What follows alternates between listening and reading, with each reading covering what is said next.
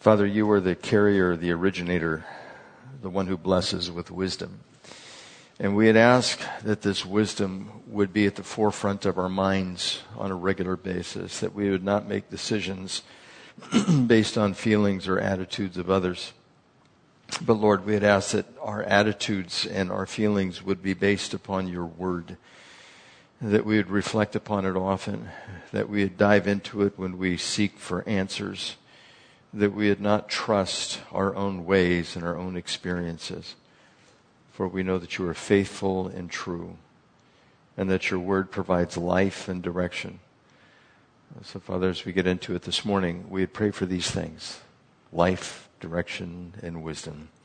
In Jesus' name, amen. So Paul had been given this particular ministry in 2 Corinthians chapter 4, ministry of the gospel, delivering it to the people, and he said he had received this through God's mercy, as we covered last week, and he encouraged those who were ministering with him to not lose heart, and those he ministered to to not lose heart. And why might he lose heart? We covered this.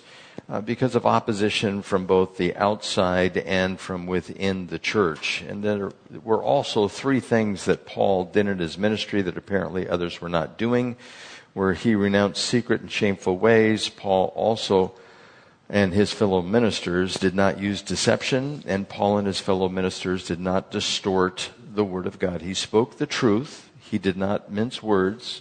He spoke plainly so that everyone could judge in their own hearts if what Paul said was true.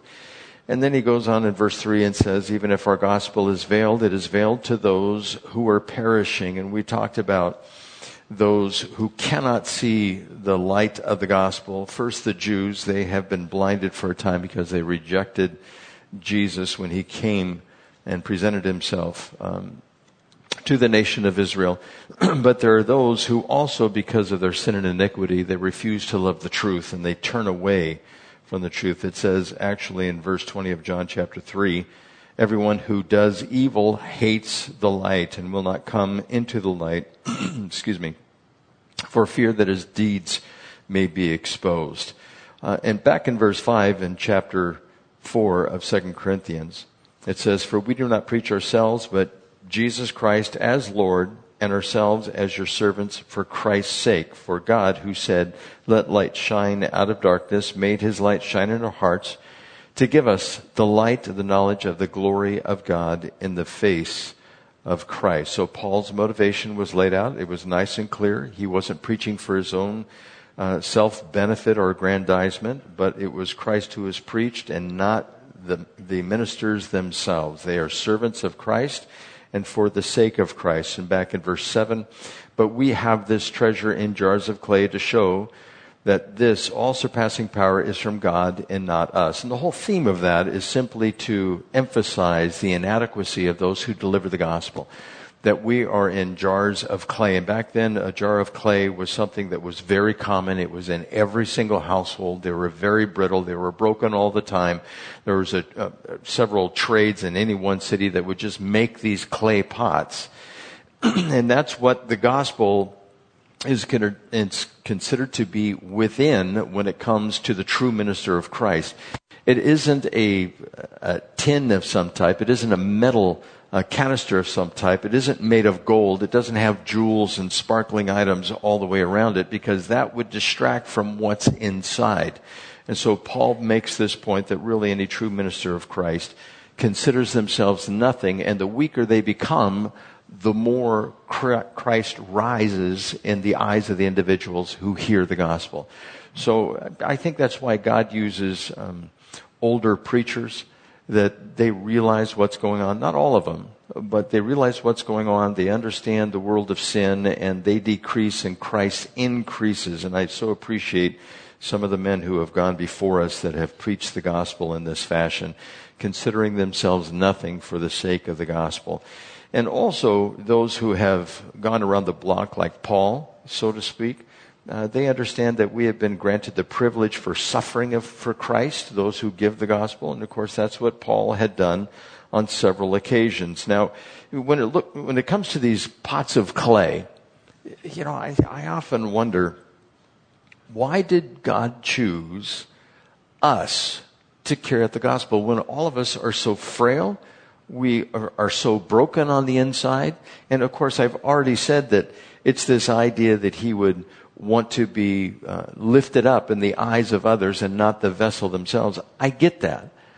But, you know, when God gives His Holy Spirit as well, and, and we're going to get to that as a deposit guaranteeing the things that are to come, He places Himself inside of us. And He says He's going to do that forever.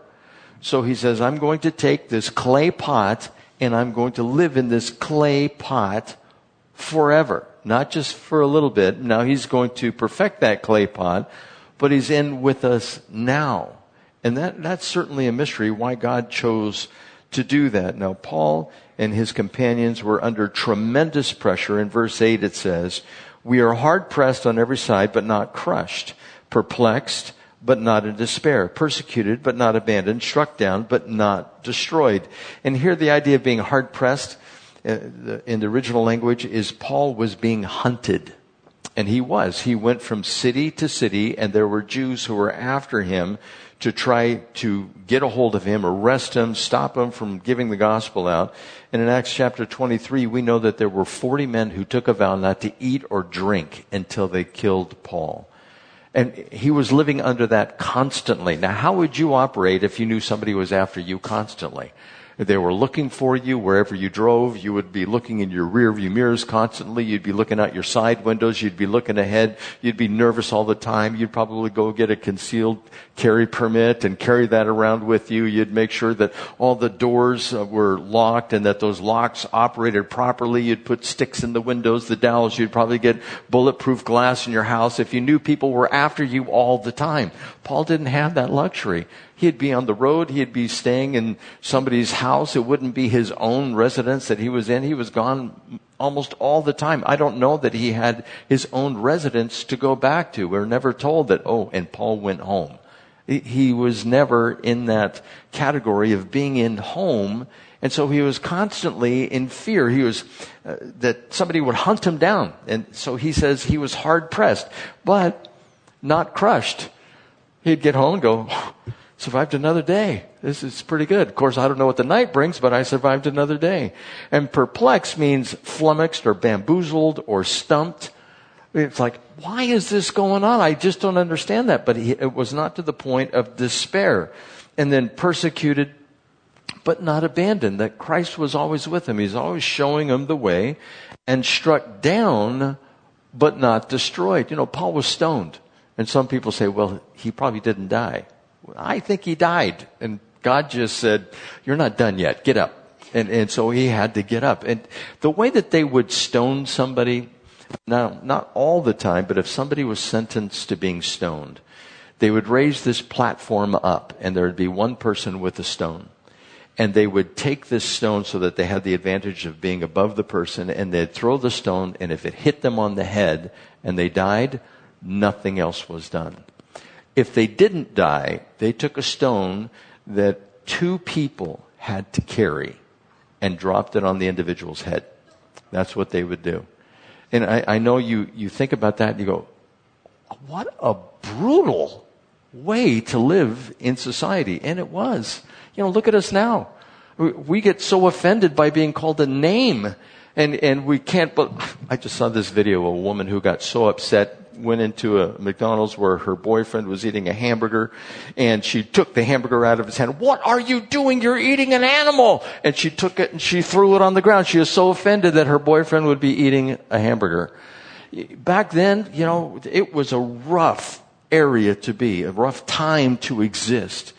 And to carry out stoning or crucifixion or being stabbed with a sword, it, it was brutality everywhere. And in the United States here, we claim to live a civil existence, and also in many parts of Europe, that's the same thing, but there's brutality all around the world.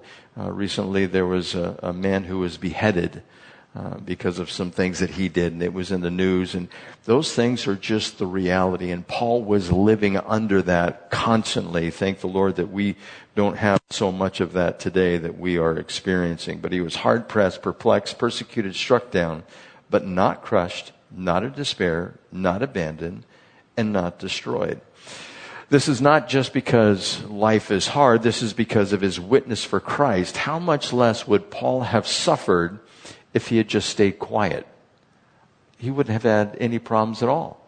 Even if he believed that Christ was the way to heaven, if he just remained silent, he would not have had any opposition whatsoever, but he chose, I'm just going to keep on speaking. I don't care what the consequences are. And if I die, hey, Christ is gain.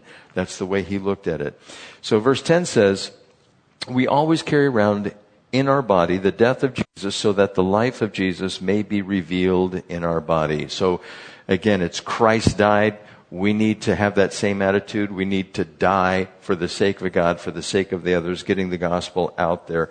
Recognizing that Jesus willingly died, we should do the same. If we die to self, we can save many.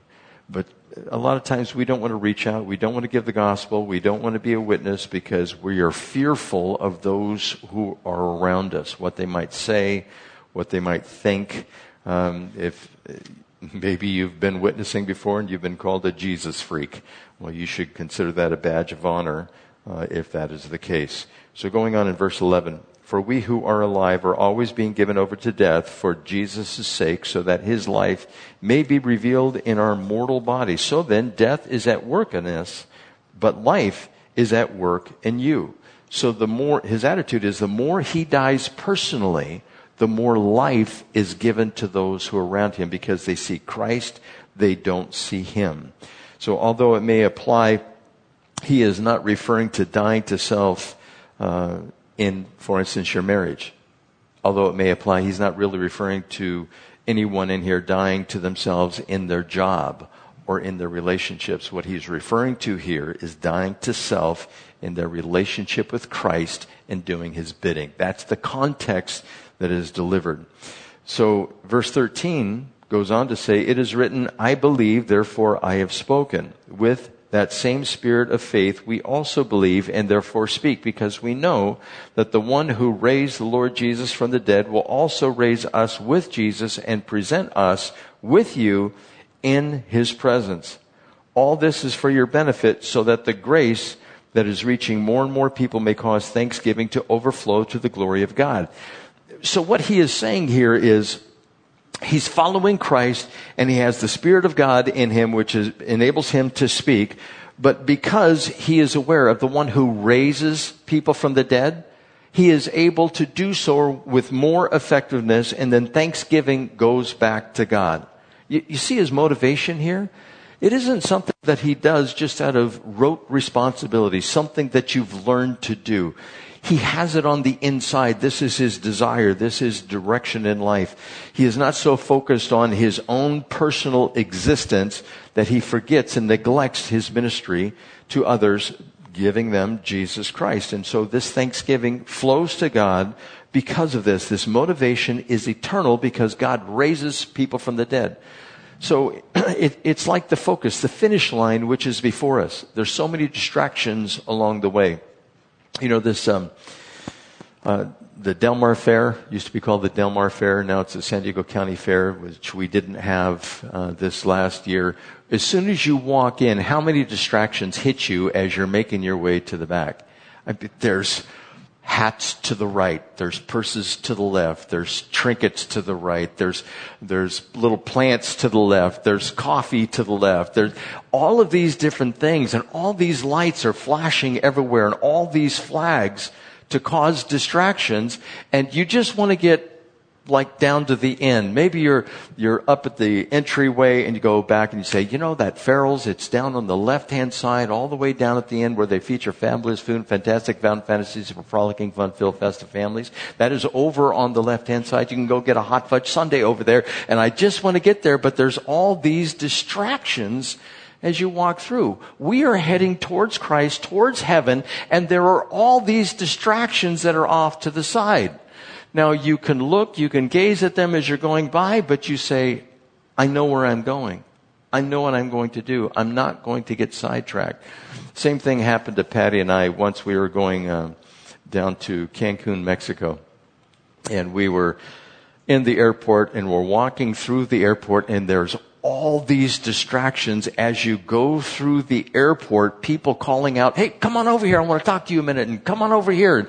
They want to give you things, they want you to listen to a timeshare presentation, and there must have been a hundred individuals walking through the airport that, that wanted to talk to us. And one of them, it, it caught my eye. I go, wait a second, I want to see what he has to say. Patty grabs my arm goes, come on.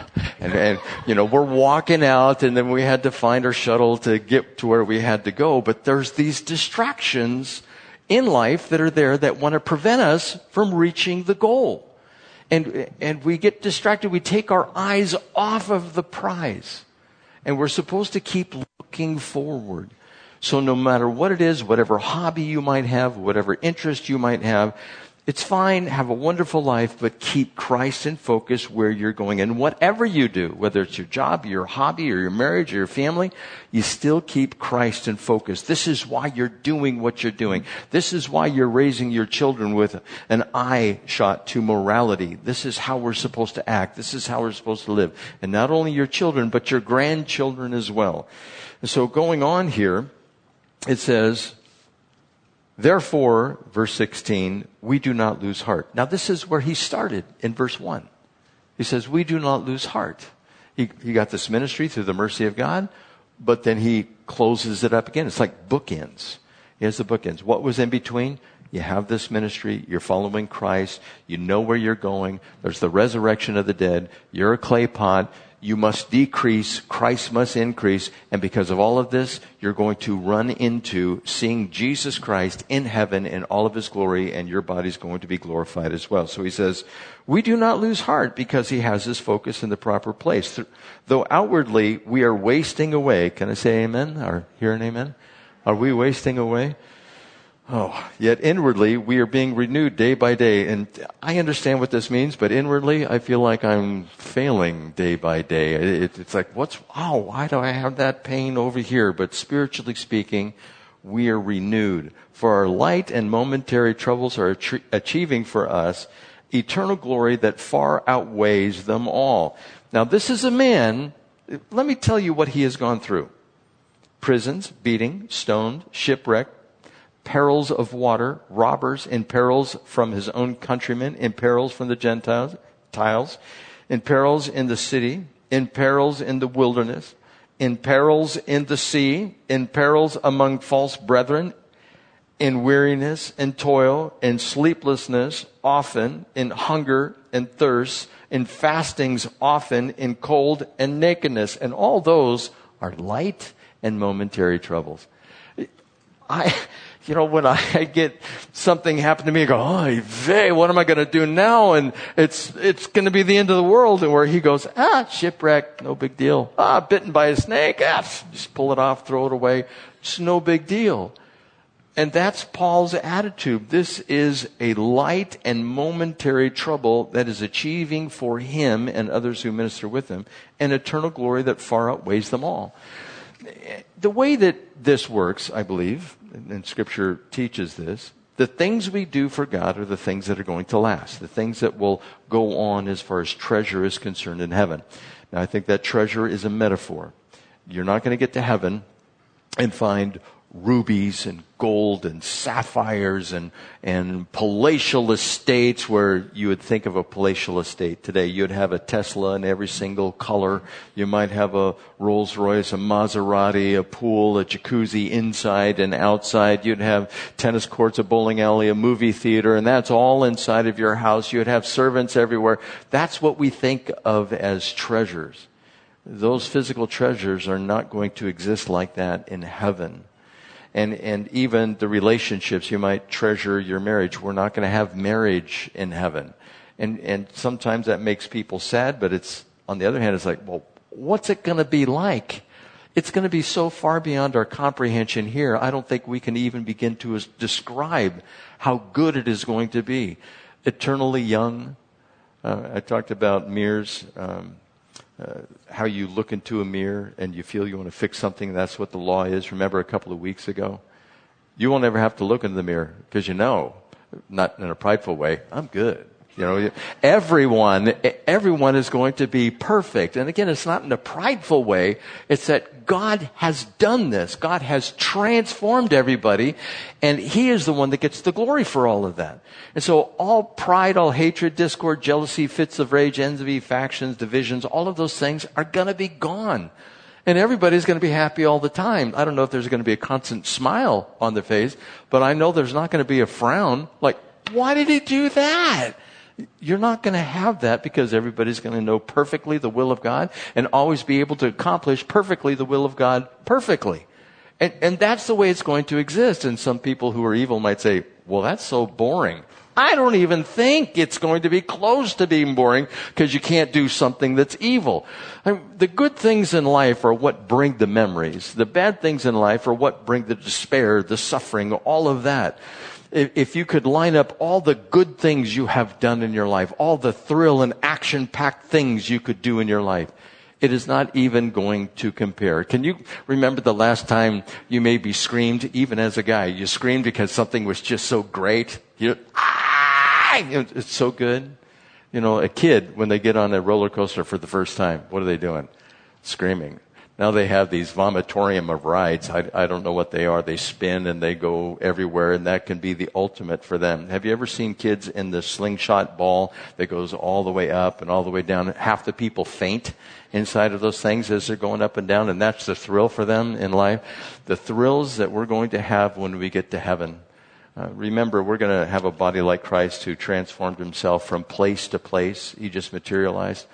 We'll probably go up to each other. I'll go, Patty, let's go for a ride. Let's go to Alpha Centauri. Zip!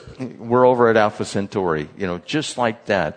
It's, it's going to be that kind of existence. She's going to go, cool, and I'm going to go, cool. It's going to be a high five, and isn't this great? God is so good to us. So that's the type of existence we're expecting, not like here. Let me ask you, have you been nervous about the election? When you watch TV, and you see the debates going on, are you on pins and needles? Are they going to blow it? What's it going to say? Oh, he got a good one, Rahul. Yeah. How, what are you doing when you're watching that stuff or you're reading the news? Are you saying, I can't believe that somebody would believe this stuff? And just the anxiety that's there. Is this country full of anxiety right now? Oh, it is. And is there going to be violence? Probably somewhere. Are you worried about that? Be like Paul, light and momentary suffering compared to the glory which is before us. And, and this idea, the suffering that he's going through, imagine in comparison, and he does this, he compares this in this passage of scripture here.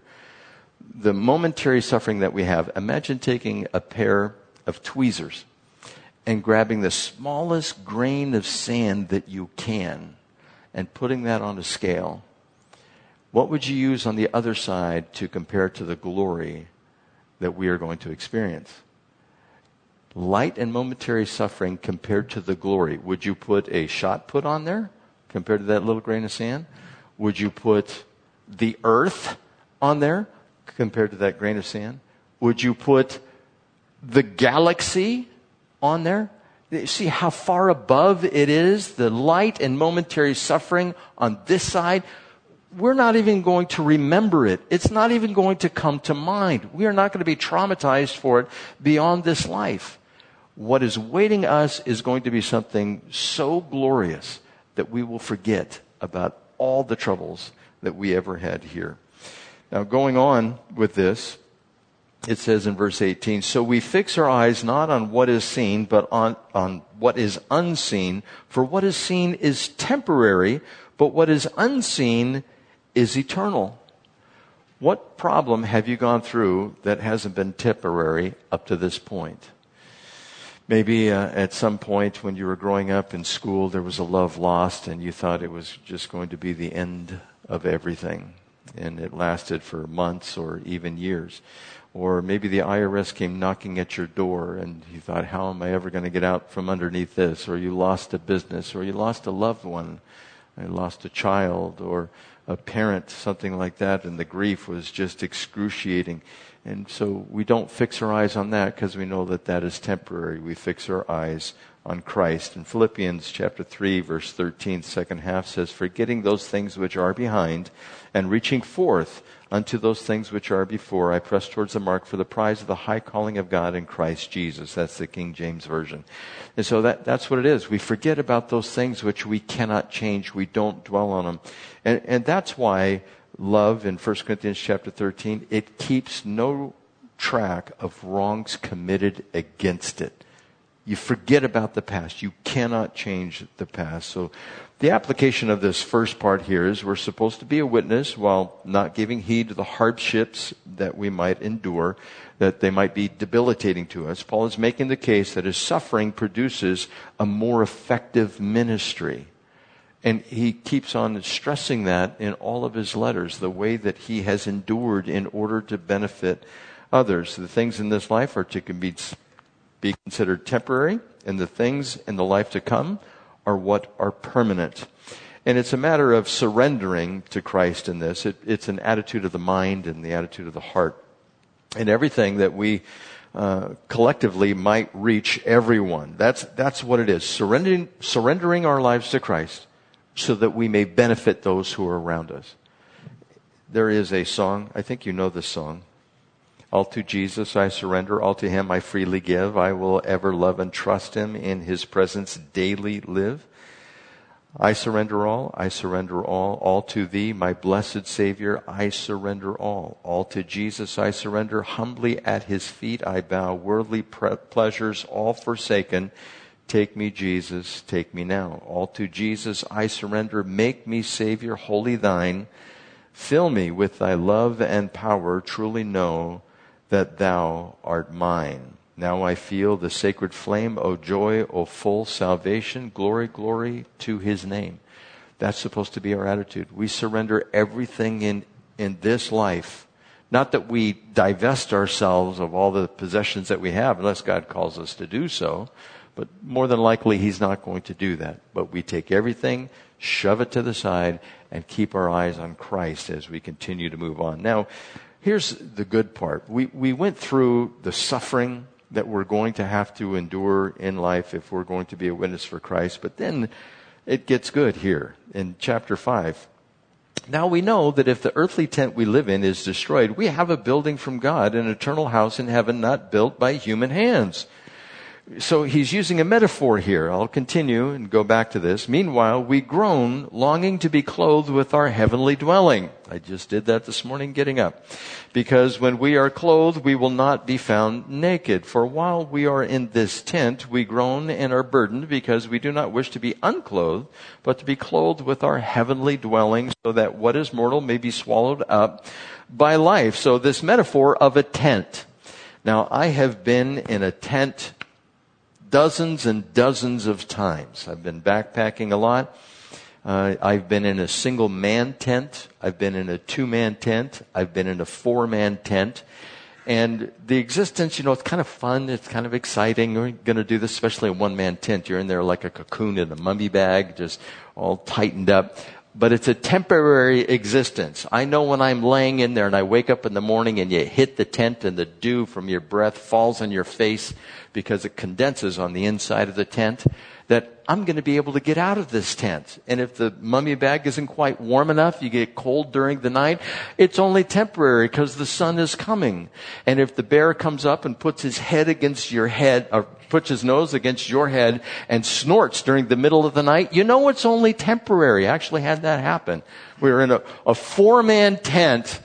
It was actually a three man tent, but four of us were in there. It was in the middle of Yosemite and my head was stuck up in the corner during the middle of the night. We're all, we're all finally sleeping. It's about two o'clock in the morning and I feel this, it was a nose, came right up to the tent, put the nose on the tent, on my head, and snorted, is what he did. I instantly woke up, flew out of that tent to see what it was. Of course, the bear was gone. They're so silent when they walk through the forest. But I knew it was temporary. I was going to go to a place of safety, but I kept my head away from the edge of the tent the rest of the night. Uh, also in the tent, you know, sufferings that we go through. One of the trips we went on, Patty, I don't know if you remember this. Uh, there was a girl by the name of Tanya who is in uh, the tent next door. And we all rented sleeping bags, and she rented a sleeping bag that hadn't been washed.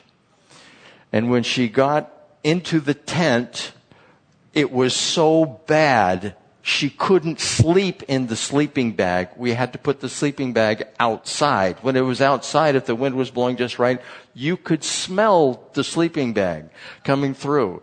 And from this perspective now, it's a light and momentary suffering. Now the sacrificial thing would have been to give her your own sleeping bag and suffer through the night, right? I was not that mature at that time. So the, but there, it's in a tent and you have this sleeping bag and it's not ideal. And I know somebody else who wanted to put in a, a gas burning heater inside of a tent. And I told the person, I want to wake up in the morning. We're not putting this inside the four man tent. So there are hazards, there are temporary difficulties inside of a tent. We live in what Paul calls a tent. He was a tent maker. There are problems with tents. They can leak. Water can get underneath them. A camel can get his nose under it, and then you have all kinds of problems. A camel getting his nose under the tent, and pretty soon he's on the inside. Our bodies, we have problems with these bodies. I've described them, described them ad infinitum, but we groan longing to be clothed with our heavenly dwelling. So it goes from a tent to a house. That's what he's talking about here. He's not talking about one tent to another tent. What we have now is temporary. What we will have, it's going to be a solid structure, so to speak. Now, because of this, we don't want to be found in, it's like be found naked. What he's referring to is like a disembodied spirit. When we die, our spirit goes to be with the Lord. He says, we, we groan for this new body that we know that we're going to end up possessing, and we don't want to be unclothed, not inside a body, so to speak, but we want to be clothed with our heavenly dwelling so that the mortal life may be swallowed up in the life we now possess, which is eternal. So there's suffering, troubles, and health issues. We groan because we want something better, a new dwelling, not a tent, but a permanent house. So salvation is not just for the soul, but salvation is also for the body. We're going to get a new body, not just get rid of the old nature, the old fallen, sinful nature. We're going to have only the new nature with a brand new body. That's the transformation that is going to take place. So we groan because this body has so many limitations compared to the superiority of the heavenly dwelling that final time when we go to the hospital or when we are on our deathbed, we can say that God has called us to get fitted for our new body. Now, I'm sure He is constructing it. We know John chapter 14 talks about that, and I'll get to that in a moment. But it is the purpose of God that we will have a new permanent dwelling, a new body, but He has placed His Holy Spirit in us, and He's living in us in this tent.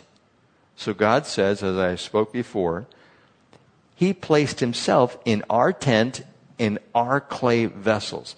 Now, when I recall the tent structures that I've been in, there was this one almost military tent, and I was inside, and we were down in the desert over at the dunes. And I can imagine being inside of that, and I had this air mattress that deflated and it rained during the night. And so I was laying in a puddle of water uh, there, and I didn't want to wake everybody else up to get out, but I could imagine being in there in that tent and looking over and seeing Jesus, so to speak. It's the Holy Spirit, but sitting there in the corner of the tent. Okay, it's okay. I'm right here. Everything's going to be fine. Even though you're wet and you're cold, it's all going to be good. And if I ever turned over, he would be sitting right there. Well, God's inside of us. And I think a, a lot of times we don't realize that. God's in me. How's that possible? I don't know. I don't know how it's possible that the creator of the universe lives inside little old me and he has a relationship with me. And usually he's always right there and I'm usually somewhere else. I'm thinking about something else. I'm not paying attention to him most of the time just because I have my flesh dwelling in me as well. And so God wants that all to change, and He lives inside of us. Now, some people say, well, where does He live? Is He in your liver? Can you take your liver apart and there He is? Is He in your pancreas? Is He in your spleen? Where, is He in the muscle tissue? What about the blood? If I drain the blood and I look at it, is He in the blood? Where is He? You can't find Him like that. It's like, where do we find you? Are you in the muscle? Is that where we find your actual soul? Is it right there? Is it in the blood? Uh, scripture says life is in the blood. Well, you get the blood, you put it out on a clear petri dish, you look at it, go, where am I in there? I can't see myself. We are completely spiritual in nature. You cannot find us, the essence of who we are, in the physical body. You cannot locate it.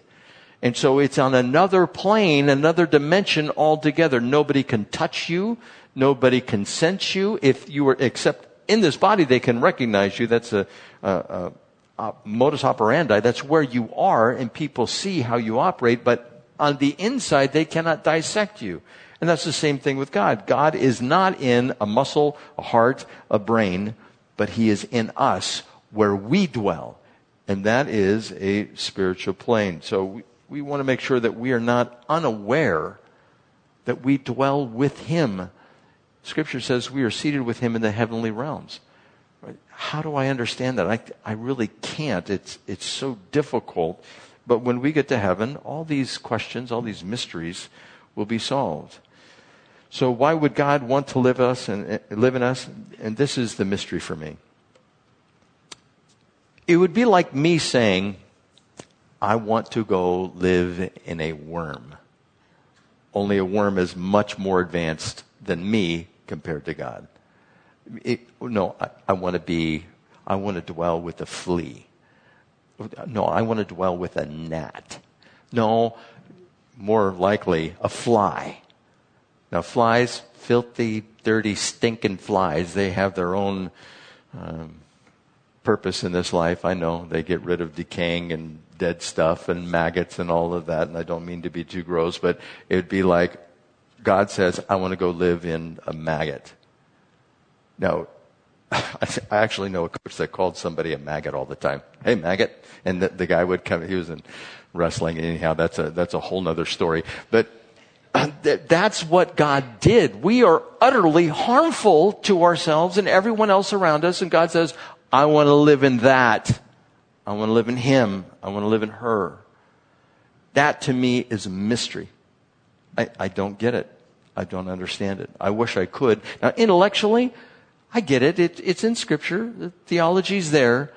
But in my heart, I'm going, why? Why? Why would he do that? And the only thing I can point to is theologically, for God so loved the world that he gave his only begotten Son, that whoever would believe in him would not perish, but have everlasting life because of love. I don't love flies, but God loves us. And so it, it is a mystery to me, but I thank him that he does.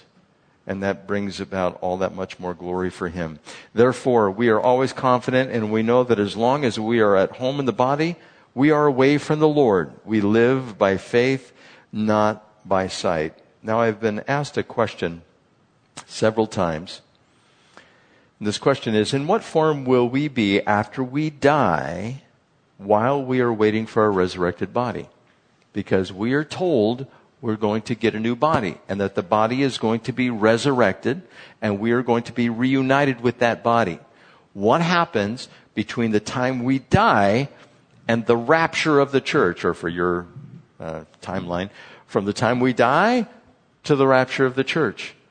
What happens in between there? It says we go to be with the Lord, but what form are we going to take? We, it doesn't say we have our body at that particular point.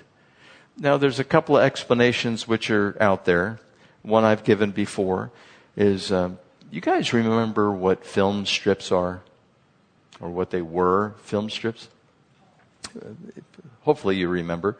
I remember in elementary school, and sometimes they would be on automatic. They would have a, like a record play at the same time or a tape, and it would click through automatically the film strip, and they had to load the film strip, and we went to this little room to watch these Nova film strips that would go by, and oh, there's a nice, it's like slides, slides all running together. Well, imagine if you took the film strip and it would come in a roll, and you stretch it out, just like a roll of film for a movie and you see each frame at a time, like this, going all the way through. God sees us like, okay, this is when Bill dies, and this is the rapture of the church where he's reunited with his body. But God is outside of the film strip. So which point does he look at first? He doesn't. He looks at both. They're at the same time. Why did God create time? So everything doesn't happen all at once. You know, that's why he divided it into sections, and time is a physical property. It isn't something that is in heaven like we understand time. And so it could be when Bill dies and the rapture of the church, they both happen at the same time, and I get my resurrected body as soon as I go to be with the Lord. Does it work out that way? I don't know. It's kind of confusing.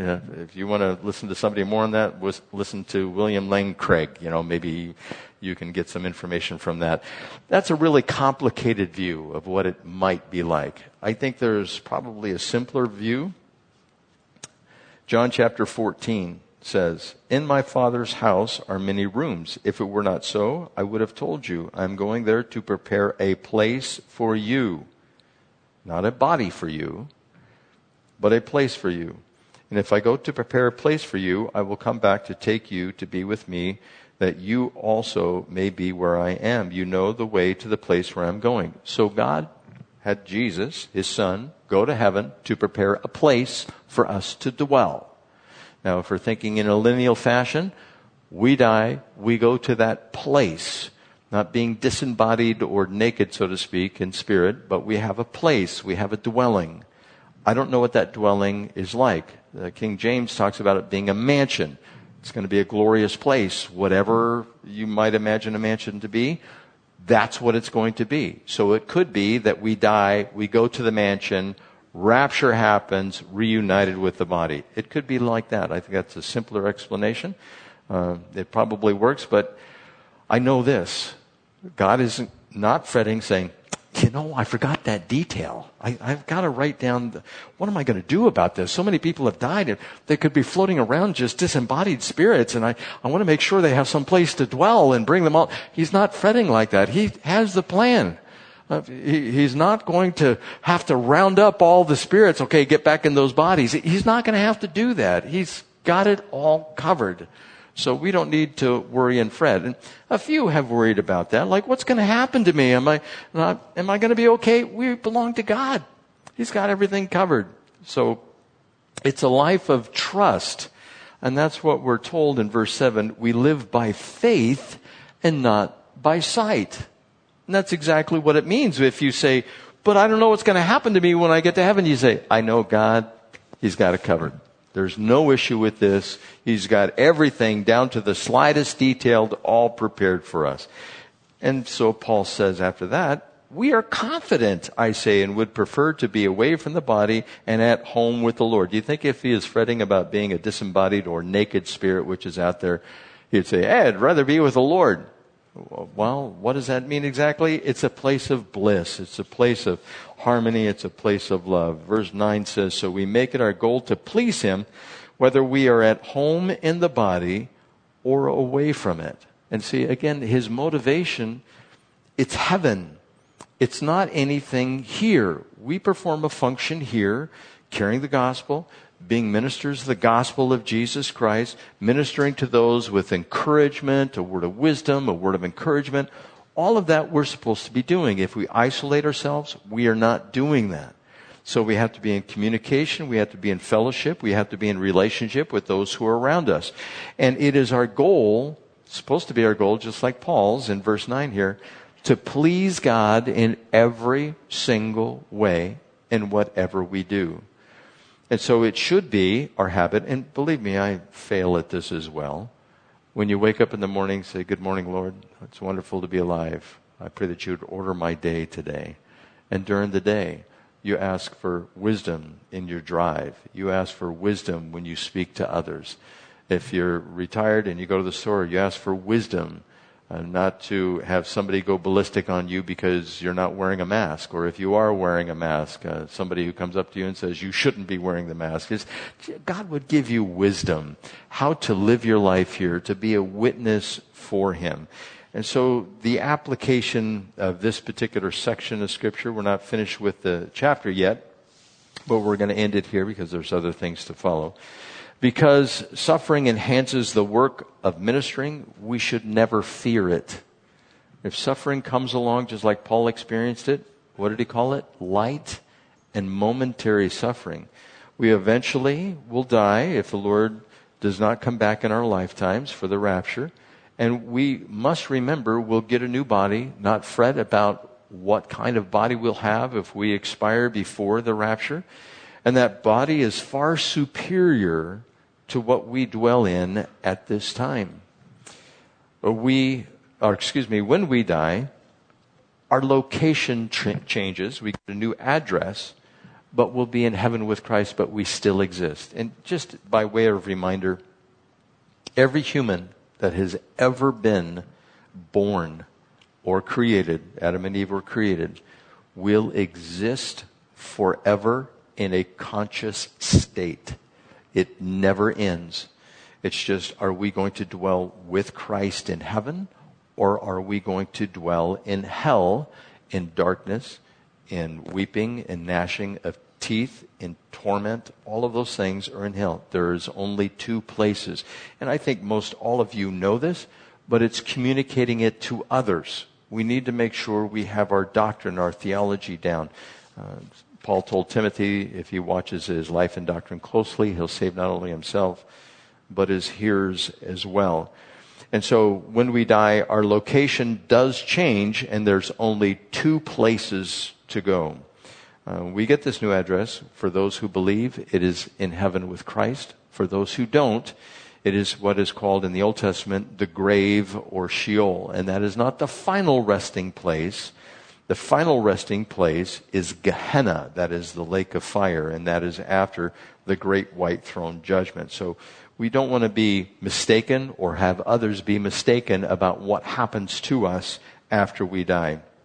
Now, because we get a new body, life everlasting, eternal bliss, we should seek to please Jesus in everything that we do. This should be our goal according to verse 9 that we just read. There should be no other motivation for doing anything or everything that we seek to do on the face of the earth. And uh, again, I'm just going to reiterate there is only one other thing. This is only available to those who have given their life to Christ. This is not available to those who reject Christ and reject the gospel. If you remember in Acts chapter 16, the Philippian jailer, Paul was there and there was an earthquake, and the Philippian jailer, if you lost a prisoner, if a prisoner escaped, they were going to kill you as a soldier because you let your prisoners get away. And of course, he was going to do that, and Paul called out and said, Don't, we are here, everything is fine. And he ran in and he said, Sirs, what must I do to be saved? And he said, Believe on the Lord Jesus Christ, and you will be saved, both you and your household. And so that's the encouragement. Those who accept Christ, those who submit to Him, they go and get the promises, the new body, God dwelling in us, the dwelling place in heaven, uh, the, the heavenly structure or the house which lasts forever. That's the new body. And those who don't, they are destined for destruction or eternal torment, according to Matthew 25 and Daniel chapter 12. And so that's the message that we want to carry with us. That is the gospel. The good news is we can avoid the second and hold on to the former. That's what we need to tell everybody. Now, if they look at us and say, you are absolutely crazy. Why do you believe in that stuff that was written so long ago in that Bible that you hold to, written by so many different authors and there's so many contradictions in it? You should have a reason for the hope that lies within you as well to give an answer to everyone who asks you. Now, if they just want to argue with you, you move on to the next person. But please make sure you're doing that. And I gave you an encouragement last week about somebody, there's somebody that you know that needs the gospel. Relative, friend, other family member, close family uh, relative. Just keep praying about them. You need to talk to them. You need to let them know about the saving grace of Jesus Christ, for this is our commission. Go into all the world and make disciples, baptizing them in the name of the Father, Son, and Holy Spirit. And with God's help, we will do so. Let's pray. Father, we thank you for the encouraging words from Paul that we get this new body, this body that is just going to last forever. No more pain, suffering, sorrow, no more tears. It will just be eternal bliss from here on out, Lord.